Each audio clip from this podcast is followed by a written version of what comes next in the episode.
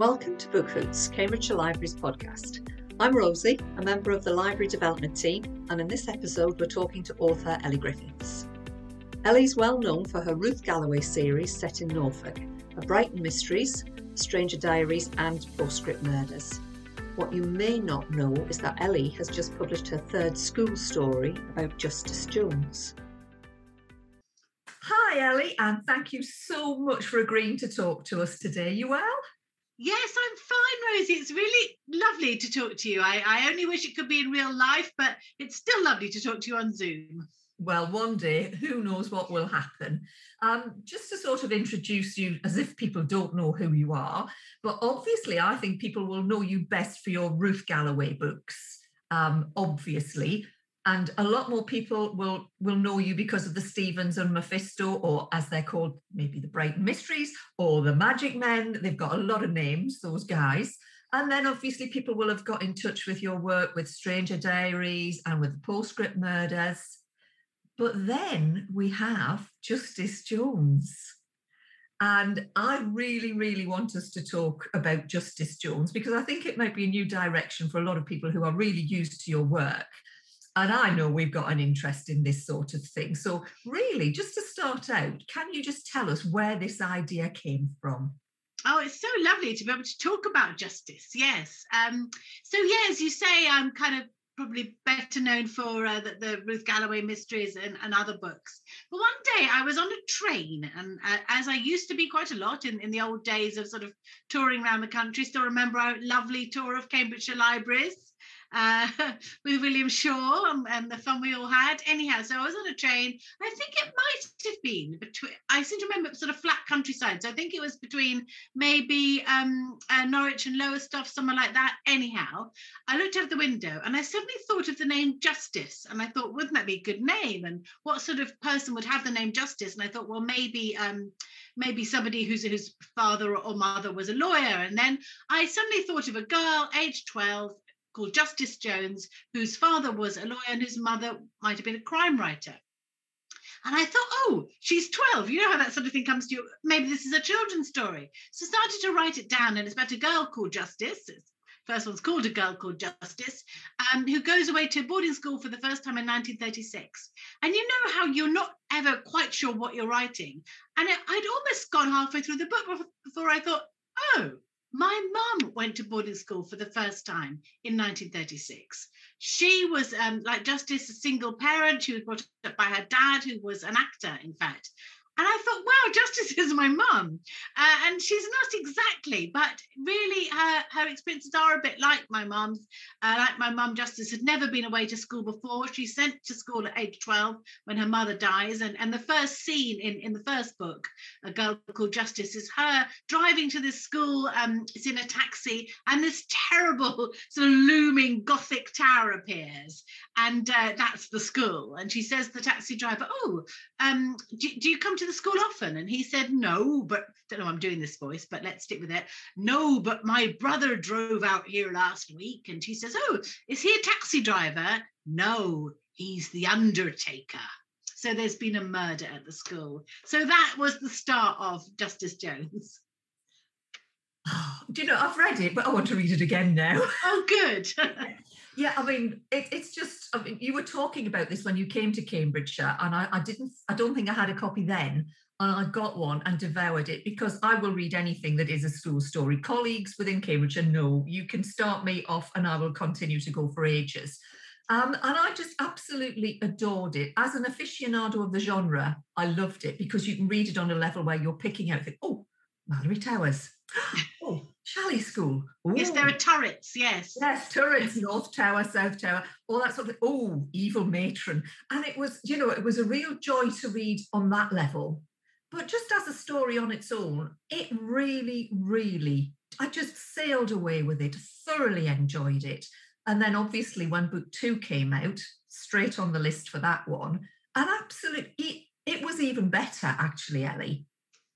And I was just refreshing the, the, on the plot. I mean, the old guy and the new matron, and oh, just, I mean, everything. I mean, really pacey and really racy. So, I mean, I would assume you've had an awful lot of good feedback about them so far. Oh, it's so lovely to hear you say that because I, I know that you are um, an aficionado of school stories and a big fan, as I am, of Chalet School and Enid Blyton and, that whole genre of stories. So uh, it really means a lot that you like the books. And I do think, obviously, um, they're kind of for nine to 12 year olds, middle grade is what, what they call that age group now, just changed as we were both in children's publishing, I think.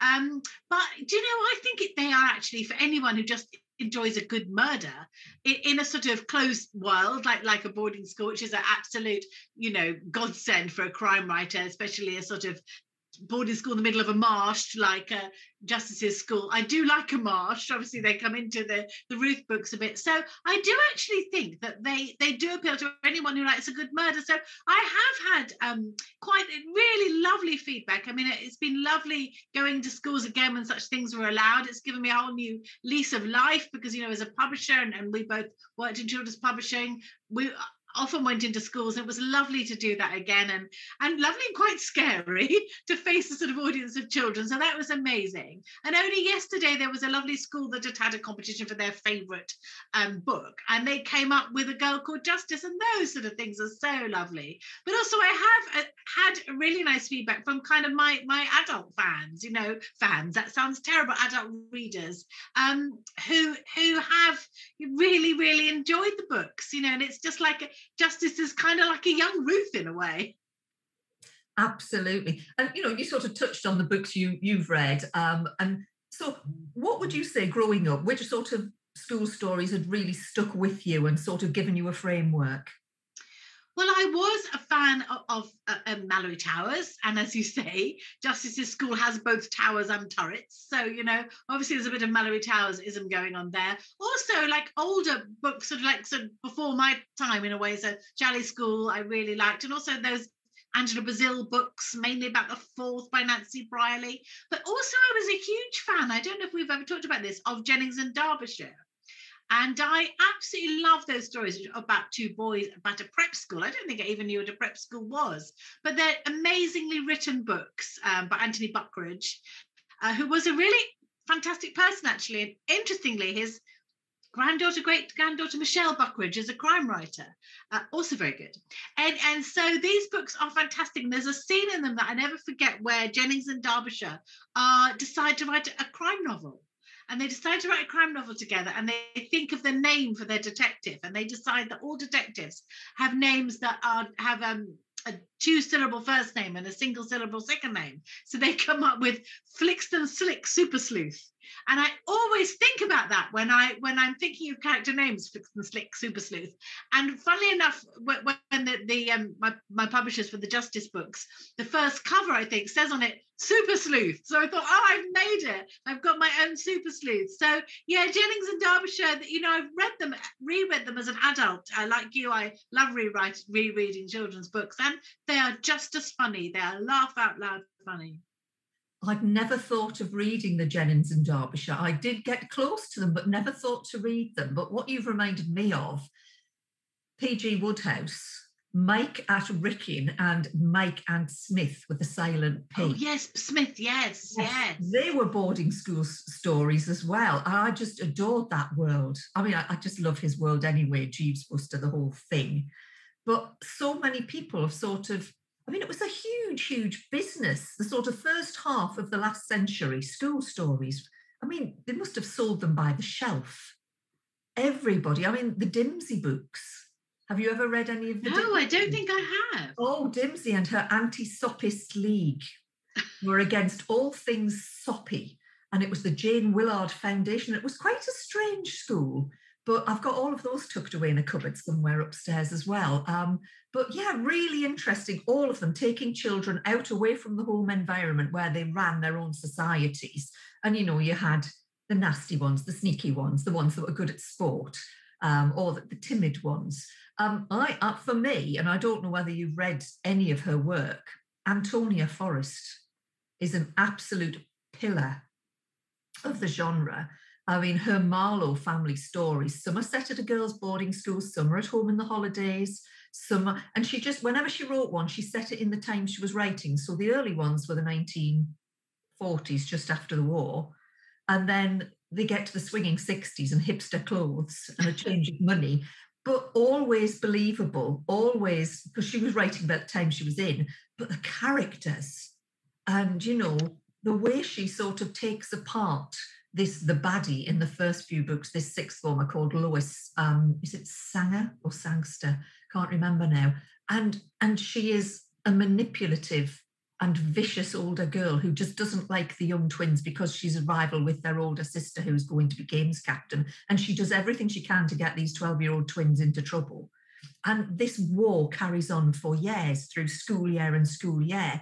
And it's and some of the themes she covers are amazing. So if you haven't read any of Antonia Forest, I can really recommend it. I've read some, but a long time ago, and you have maybe want to go back to them. And it's reminding me as well that they didn't really shy away from some quite dark things, did they? I mean, even if you think about um, Malory Towers, the, the, girl who goes swimming and, and ends up sort of dashed against the rocks, and uh, her, her uh, athletic career is kind of ruined, and th- there's some bits are quite dark, aren't they? Really, and I always think as well that um, um, Enid Blyton was a crime writer, really.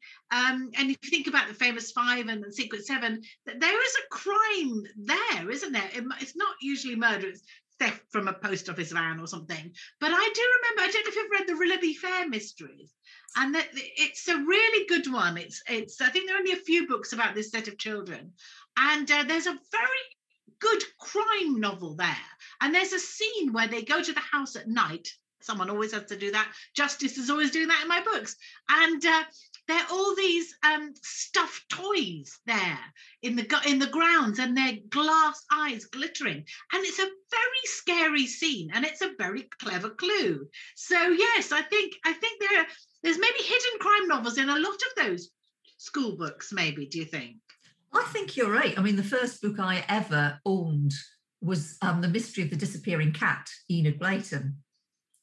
And um, that's a mystery. It's all yeah, there in the title. Excellent title. Yes, the policeman, Theophilus Goon. oh yes, the police, the police don't get a good uh, rap really in, in Enid Blyton's books, do they? Yes. No, I mean, looking back, the inspectors were always jolly nice and thought the children were marvellous, but the police officers were always very common and working class. Well, there is that snobbery there, isn't yes. there? That you can even see in sort of Victorian literature and sort of Sergeant Cuff in the Moonstone, how he's treated by the family and how he's neither quite below stairs or or one of one of the uh, aristocrats. So that yes, there, there definitely is that, and the sort of idea that an amateur would always do better than, yes. than, than, the sort of uh, bumbling police officer is, is there. Definitely, was there in real life and is there in the literature. And he was written quite viciously if you think about it. Yeah as you say she didn't pull any punches. If it was very obvious who you were were to like and who you were not to like. But yeah i mean it's really really interesting. Um sort of going on from that did you see the tv adaptation of malory towers yeah, I thought it was really good, didn't you? Yeah, I did. I mean, they, they smooshed a lot of books into the one series, yeah. which, and then they invented a bit and the purists would say, well, that didn't happen. But yeah, it was really well done. And I thought the, the look of it was beautiful. Yes, yes. Why do you think? Because it does seem to be a bit of an interest game. Because as you were saying, there was definitely a golden age in in school stories as there was in crime writing. And but now I think you know people like Sir Robin Stevens and Sharna Jackson, people like that writing now. But why do you think there's a there's a new interest in school stories as a I don't know. Do you think it's it's about taking, as you said, taking the, the children away from an adult sphere? I mean, yes, there are still adults there, but they're at a distance. And it's all about, it's always been about children being in charge of their own world and having to sort their own problems out. And, you know, just making their own way, finding their own place, and how they get along with people that they don't get on with um, they may be bullied. There may be people that are just not nice to them. You can't like, there's so many messages in there. I really don't know. I mean, it would be lovely to know, or whether, mm, now this is a thought, going back to the early days, the 20s, when Angela Brazil and um, E.B. Elinor Brent Dyer were writing, you know, women didn't really have much of a place in the world. Maybe, you know, we'd just come out of the First World War, women had worked in factories, but it was quite empowering for them. You know, had schools run by women and that schools that moved across the continent and just started up and built a clientele. Yes. And, you know, women dealing with all sorts of adventures. And, and maybe there was an element of that to it then. You know, time's gone by, we can't ask them that's so that's such an interesting point, Rosie, and it's true, isn't it? Because these worlds are sort of, if, if we're talking about girls' school stories, they're, they're run by these very powerful women who who do, as you, you said, like in the Chalet School stories, just go up a mountain and set up a school. And and you know, um, I do remember somebody saying to me, and another writer actually, Karin Slaughter, saying to me that in her childhood growing up in America, she loved libraries because they were full of powerful women because you know it's often w- women working in libraries and they're very powerful and that's their realm as you know as a, as a librarian yourself you know. So i wonder if that if that's true as well you know that there are these uh, you know power, powerful women and and really good role models really you know. I, I think there could be something in it. Um i did and it's the same theme but it, not a school story. I, I read a proof of a book called um, cecily um, the other week and it is Cecily Neville, um, the mother of King Edward IV, Richard III. And in her notes at the back, um, the author, whose name was in my mind, has just eluded me, senior moment, but she said that these women, these heads of these noble families in Middle Ages, really they ran their family, they ran multiple households. By and large, they ran the local village attached to their household their husbands would have a retinue, they'd have an army, and she's, you know, they'd be having babies practically every year. Um, and they'd be responsible for the budget, the feeding of these people. She said, in common day parlance, these women had it all. And they now, in these days, would be the equivalent of a CEO of a, a FTSE company so true as you think of people like Bess of Hardwick and you know uh, uh, Elizabeth Woodville and these powerful. Also, um, I was thinking of nuns. They they weren't doing the having the children bit, but but you know. I think even in those times, being being a nun could be a chance to be a very powerful person. You know, if, if you were if you were the, the mother of a of a convent, well, well, I mean, you were very powerful, weren't you? And I think there there have been, I think, some some nun detectives. I'm trying to think of some, but uh, think of Antonia Fraser's "Quiet as a Nun" is a very good uh, crime novel set in a um, convent. But yes, those women were very powerful too. And again, it's something about the closed world, isn't it? You know that, and I think maybe that's why there's some really good um, sort of uh, children's crime at the moment because I've set mine in the 30s, partly because I think of this link with my mom. And I was thinking of Robin Stevens' books, also set in the 30s. But have you read Sharna Jackson's High Rise Mysteries? Because no. they're amazing. Not crime yet. novels that are set in very much in a kind of brutalist tower block um, in the middle of London, and and two sisters, two black sisters, and black women are very underrepresented in crime fiction generally, particularly in in, in children's crime. And Nik and Norva, and they're just amazing characters. I think you'd really like those books. I think I probably would, and I shall be digging them out. You see, it's always good to get recommendations.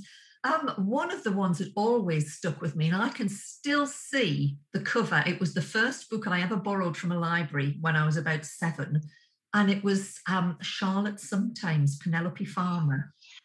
That's a great book.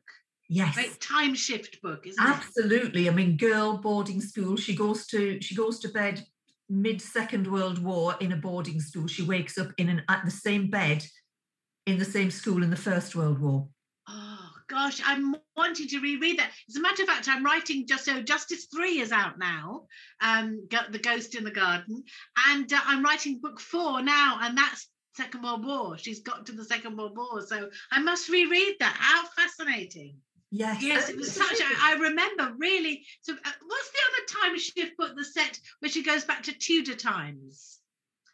Oh, oh, Alison Uttley. Is Alison Uttley? We'll remember in a bit. We will. It'll come to us, but you know, people might scurry off and do some research. Yes. Yes, you know, let's leave it out there as a teaser. And help us out, yeah. I know the one you. I can picture the cover. Yeah, yeah, They were very sketchy. They used to have an oval with a pastel outline and a sketch. Yes, I can picture it, but sadly, that's not going to come to me today. I don't think. Um, so something yeah. in time. No, I, will stop. I'll stop guessing. Yeah, child in time. In time. Yeah, we're going to drive ourselves mad. Let's let's. Yeah, we will. Let's not. not drive everybody else mad as well. And then going back to nuns, and I think you're right about the, the closed societies. Um, there is a book coming out, and it's a girls' school story, and it features nuns and ducks and cake. You've sold me already. You know that's amazing. Yep, and it's Daisy May Johnson, whose Twitter handle is at Chalet Fan, so you know she's with us. Oh, yes, exactly. She's one um, of us. I read a, a galley proof of it, and it's called How to Be Brave, and it's about a girl. She has to go to a boarding school because of her family circumstances. There's a big mystery going on, but the nuns are called good sisters. And they're really not really religious nuns at all.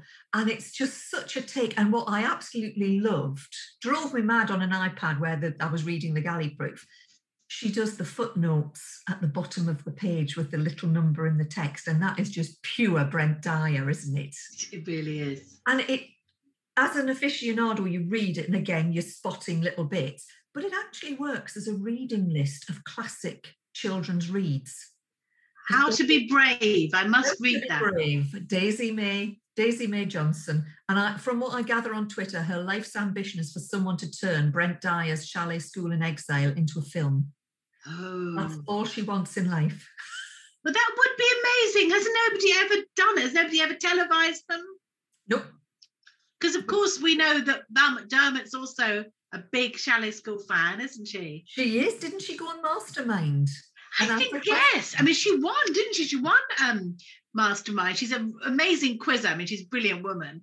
And yeah, I think Elinor Brent, the Chalet School books were her specialist subject could be wrong, but I think it's right. I think you might be right. Yeah. So again, there's that link, isn't there, between crime novels and and there's school stories. You know, there's there's something in it. There's something in there that's a real that's that's a real link somewhere. There's a study waiting to be done there, isn't there? Yes, yes. Yeah. Now, definitely. if only I'd known that, if only I'd read crime novels, I didn't start reading crime until I was pregnant with my first child. I don't know what that says about him or me. um, but I did my university dissertation on the rise and fall of the girls' school story. Now, wouldn't have been better if it was drawing parallels and comparisons. But still, that sounds fascinating. You know, I wrote my dissertation on um, crowded rooms in Victorian fiction because there are very many crowded rooms in Victorian literature. And I said, and this was you know, obviously years and years ago, way before I'd written a crime novel, that that because rooms were so crowded in Victorian times, um, the crime novel had to appear because the first crime novels appeared in the 19th century um, to, to sort of um, find your our way through the through the muddle that was inside the houses. So you had to have detectives and you had to have clues and you had to have this sort of domestic life you know um and and a clues to find your way through it. So it's funny how but both of us were already interested in those subjects then really we can't be alone can we we can't no. be the only two people there must be people who who don't think we're unusual i think no no and and you know people who, who love reading have off, always loved reading, always, haven't they? And read all sorts of things. So, yeah, definitely. I'm sure we're not alone. Absolutely. And, and what I do like, sort of harking back to justice, I like the fact that, as in your all your other work, you're building an ensemble cast. I like that, and I like the world, and it's it's a world you can see. I think they're very visual. Have you been approached? not for, for these books no and i think um you know I'm, I'm always in talks with various people about the ruth books maybe going on tv and that's always kind of ongoing things i wonder if you know children that age solving murders is still a bit difficult to do on television i don't know but thank you for that though because it's what i love doing is creating a sort of world and of course you've got justice and now you've got her friend stella and her friend dorothy who's a maid at the school and all all the other people there and all the group of barn owls the, the, the people who share the dormitory. And i really do like that really do like that world. Of course then you can do what i did in book three which is you can have a newcomer.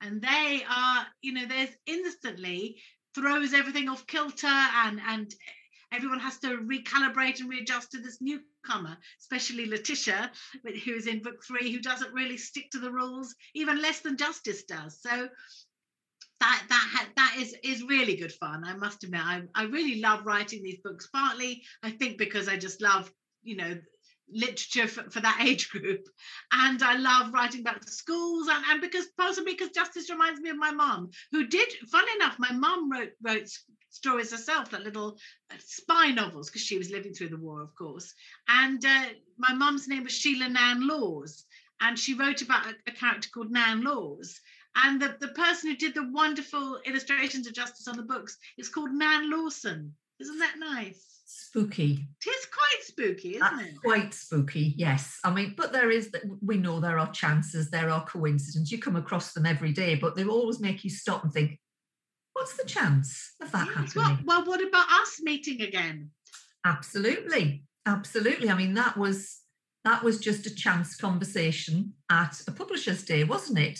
And you decided there was space at our table and we didn't look too unfriendly. You said, Could I sit here? And by way of the blessed Val McDermid, we worked out we both worked for the same publisher. Yeah, so we'd both worked for HarperCollins children's books. We both loved the Chalet School. We both worked on them.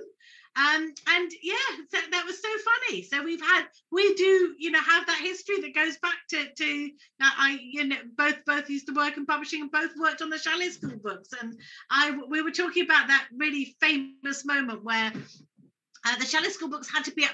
We did a new edition, didn't we? And and going back through the old editions to see if anything needed sort of modernising. And one of the things was that there's a scene where they get they're always getting lost, aren't they? And um, they get lost in the mountains. And uh, Jo is, is there with with the three uh, uh, triplets, um, and uh, the mother and the, her children are lost in the mountains. And to cheer them up, she gives them all a cigarette that was the first thing you said to me. That's how that's how we got into our conversation. yes, yeah, there are some quite interesting things. There's a lot of chat at the moment about um, the abundance of eligible young doctors in the Chalet School series. Everybody manages to marry a doctor. Yes. And of course, the school is always in tandem with the sanatorium. And I mean, even I didn't know what a sanatorium was. So, you know, it's they started out in the 1920s when an awful lot of people had TB and had to go to the mountains. And be outside, yes, in the mountains. Yeah. It's a bit like in at the end of Malory Towers.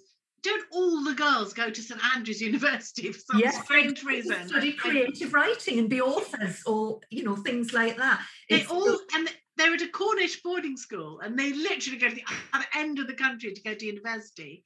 And Darrell Rivers, who, who was the, the heroine of, of, the, wasn't that the name of Enid Blyton's boyfriend? I think. I think. I, mean, I think her husband was. Her husband, yeah. yeah. So it's kind of weird. Oh, who are we to judge? Maybe not weird, but it is interesting that she named her schoolgirl heroine after her husband. There's another study waiting to be done. I think, I think. so, definitely. I, don't you think people were more resilient to travel in those days? And, and, and a large part of a lot of boarding school stories is the train journey. Every getting on a train and going fast. Nobody ever went locally to school, did they? they That's so be, true. And you yeah. get that in Harry Potter too, don't you? That absolutely. The, you know, she, oh, yes she did embrace in those books a lot of those traditions, didn't she? The the, the, the journey to school, the train, the tuck box, the, the the, the talk about food. You know, that, that's all there, isn't it? Really, the, the, the new teacher appears at every beginning of every term. That's all there in those books. It is, and what I think she's done, J.K. Rowling, is she's introduced the whole genre. Mm, yes, you're probably right. Because you know they came out late 90s uh, when my two were quite small and, you know, how many kids late 90s would think, I'm going to read a boarding school story? And I think she's just opened the whole thing up to they're not, I mean, some of them are a time capsule, some of them are timeless. Um, but yes, very, very interesting. And it's just got such a lure. The whole, the whole, if it's your thing, if you don't like school stories, this this chat is going to be torture, isn't it? and this was the day Cambridge Libraries tortured Elly Griffiths readers. but you know, just give them a go. But I think you're really right about. And you think back to the days when we were in children's publishing until Harry Potter came along, and he did come along in our time, and Papa HarperCollins didn't publish them. Um, but we wouldn't have guessed that the next big thing would be school stories, would we? that wasn't where we were at that point, I don't think. We weren't, but we did acquire all of the rights from Chambers, didn't we, to do the, the new paperbacks? In, yes, yes. Well, I was there 80s, 90s. I mean, there'd been the old Armada editions around for years, but we did all the new editions and compilations. Yes, I suppose that's um, true. So they must have bought them in for a reason. And I mean, I was I was the standing expert, which you know they say, all right, any targets, give them to her. She's the rep. She'll sell them. Um, and you know, if anybody wanted to know anything about the Chalet School, they used to consult me. It was very flattering.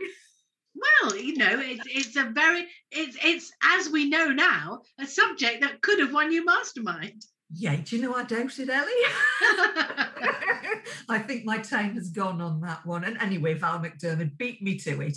But yeah, it's just it is it's an engrossing genre which can be just thrown away as fluff. And when you start looking into a lot of the themes, um, and the background and the the undertow it's a lot deeper than people think um, there's a lot all human life is there really isn't it um, i don't know how successful i think there was a little rash of of, of stories. I used to collect a group of stories uh, about a boarding school in cornwall again called trebizond by anne digby and i adored those books.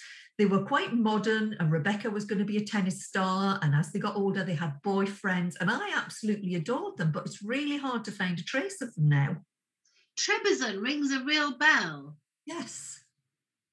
And it's yes. um, rebecca mason. She used to she used to she was on the, the lta's development program for tennis oh, how interesting yes yes and and one of her friends was called tish which, which was quite funny. But uh, yeah, it's it's interesting. But it seems like a lot of not all of the ones from the early days have stood the test of time, but quite a few of them have.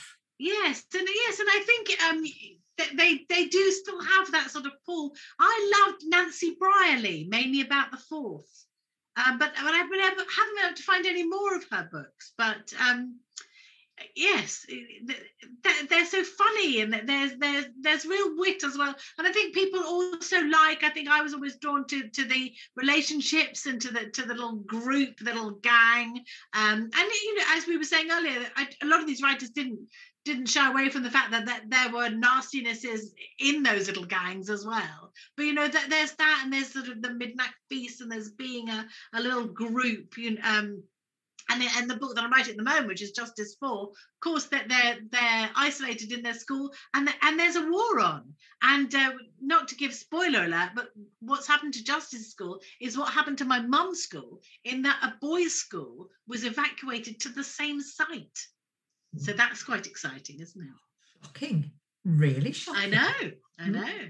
And then the probably the last thing I really want to sort of run past you. I mean, you're embedded with your fellow crime writers, and it's a really supportive um, group. I can see that. I can see that from all of the work you do with other crime writers.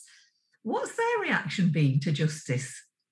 Oh, that's a really nice question. Yeah, it's such a funny thing, isn't it? Um, because crime writers, though I always say to myself, are really nice, and we are really supportive of each other. Usually, it's quite collegiate, you know, and established writers like Val McDermid and Peter James were very good to me when I was starting out. And you know, really nothing in it for them to support the new writer, but they they all they all did. And yeah, I have lots of crime writery friends, particularly good friends with, with Lesley Thomson and William Shaw, who, who live nearby, and we're a little crime trio. It's been really interesting seeing their reactions. And I sent the first uh, Justice book to Lesley, and she loved it. And she said, "Oh, um, I, I feel like um, I feel like I'm 13 again. And uh, so she really sort of embraced it. And a lot of my sort of crime writing friends who write quite uh, much, much darker stuff than I do, really. Because although although my novels, I wouldn't say they're cozy and that there is crime and there are dark things in them. As you know, I don't go in for sort of too much violence, and so it's mainly sort of suggested. But people who write, you know, some lovely friends of mine who write some very bloodthirsty things, I've really liked the Justice books. So that's been very nice, actually. People have been very, very good about them, and um, I was talking to a, a crime writer friend, and, and they, they said, said to me, Peter's playing the bark. And I thought, what do you mean? And that's a code from the Justice books. So she'd been reading the Justice books. So uh, yes, and um, yeah, Laura Wilson, who, who is a really um, great crime writer, also you know big fan of sort of children's literature. She likes them too. So that has been very nice. I have to say, very unexpected uh, to, to, to have them embraced by my bloodthirsty fellow writers. I can, yeah, I can concur. I've read everything by Lesley and by William, and William has one book where, as he admits himself, it's a bit too stabby. Um, I didn't sleep for weeks. I, I, I, had to message him and say, What are you doing to this poor man? Is there going to be anything of him left? And he said, Yeah, it was a bit stabby. They also seem to like the old school story, so that's nice. We, we should challenge them, really, shouldn't we? We should challenge them to have a go at a school story and see what they come up with. We so should. In fact, in fact, you know, would, wouldn't it be great to see if, in fact, Lesley did a very good short story about Stella, her main character, when she was young. But wouldn't it be quite fun to see Rebus at school or um, Vera at school. We should oh, do Vera that. would be amazing. Wouldn't Vera she would be, be amazing? Yeah, she'd be really twisty, wouldn't she? She would also be the person whose school uniform was never quite right and was always her hat was on skew with, and she would always be that person, or or you know Karen Pirie from from Val McDermid's books. That'd be or um Williams Alex Cupidi she have been like at school? And then you would have got her parents, who we also know from his previous book. So I, I feel this is a good idea. well, hopefully, hopefully it's not just us. Yeah. it would be good though, wouldn't it? You know, you could do prequels. Well, maybe we've just given half the world a new publishing idea.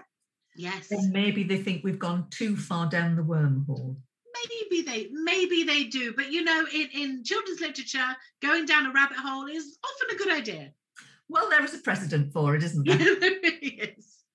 Right. So I think that's got us to a nice logical rounding off spot. So all that remains is to say thank you so much for indulging me because you have indulged me. There's not many people would basically encourage me with my my knowledge, my my long tucked away knowledge of school stories. It's been so much fun, Rosie. It's been brilliant, and and you are, you know, you are really a, an encyclopedia of school stories. Thank you so much. That that has been absolutely wonderful, and thank you for being a supporter of Cambridgeshire Libraries and our new podcast where this is appearing.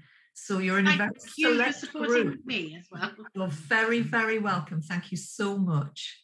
Thank you. Elly and I really enjoyed our conversation. We had a few memory lapses, so just in case we left you pondering, the character in Antonia Forest's Kingscote stories is Lois Sounder. Alison Uttley's book is A Traveller in Time. Cecily is written by Annie Garthwaite, and Enid Blyton's husband was Darrell Waters, so we weren't too far off. Thank you for listening and do look out for more episodes. Book Hoots is produced by Cambridgeshire Libraries.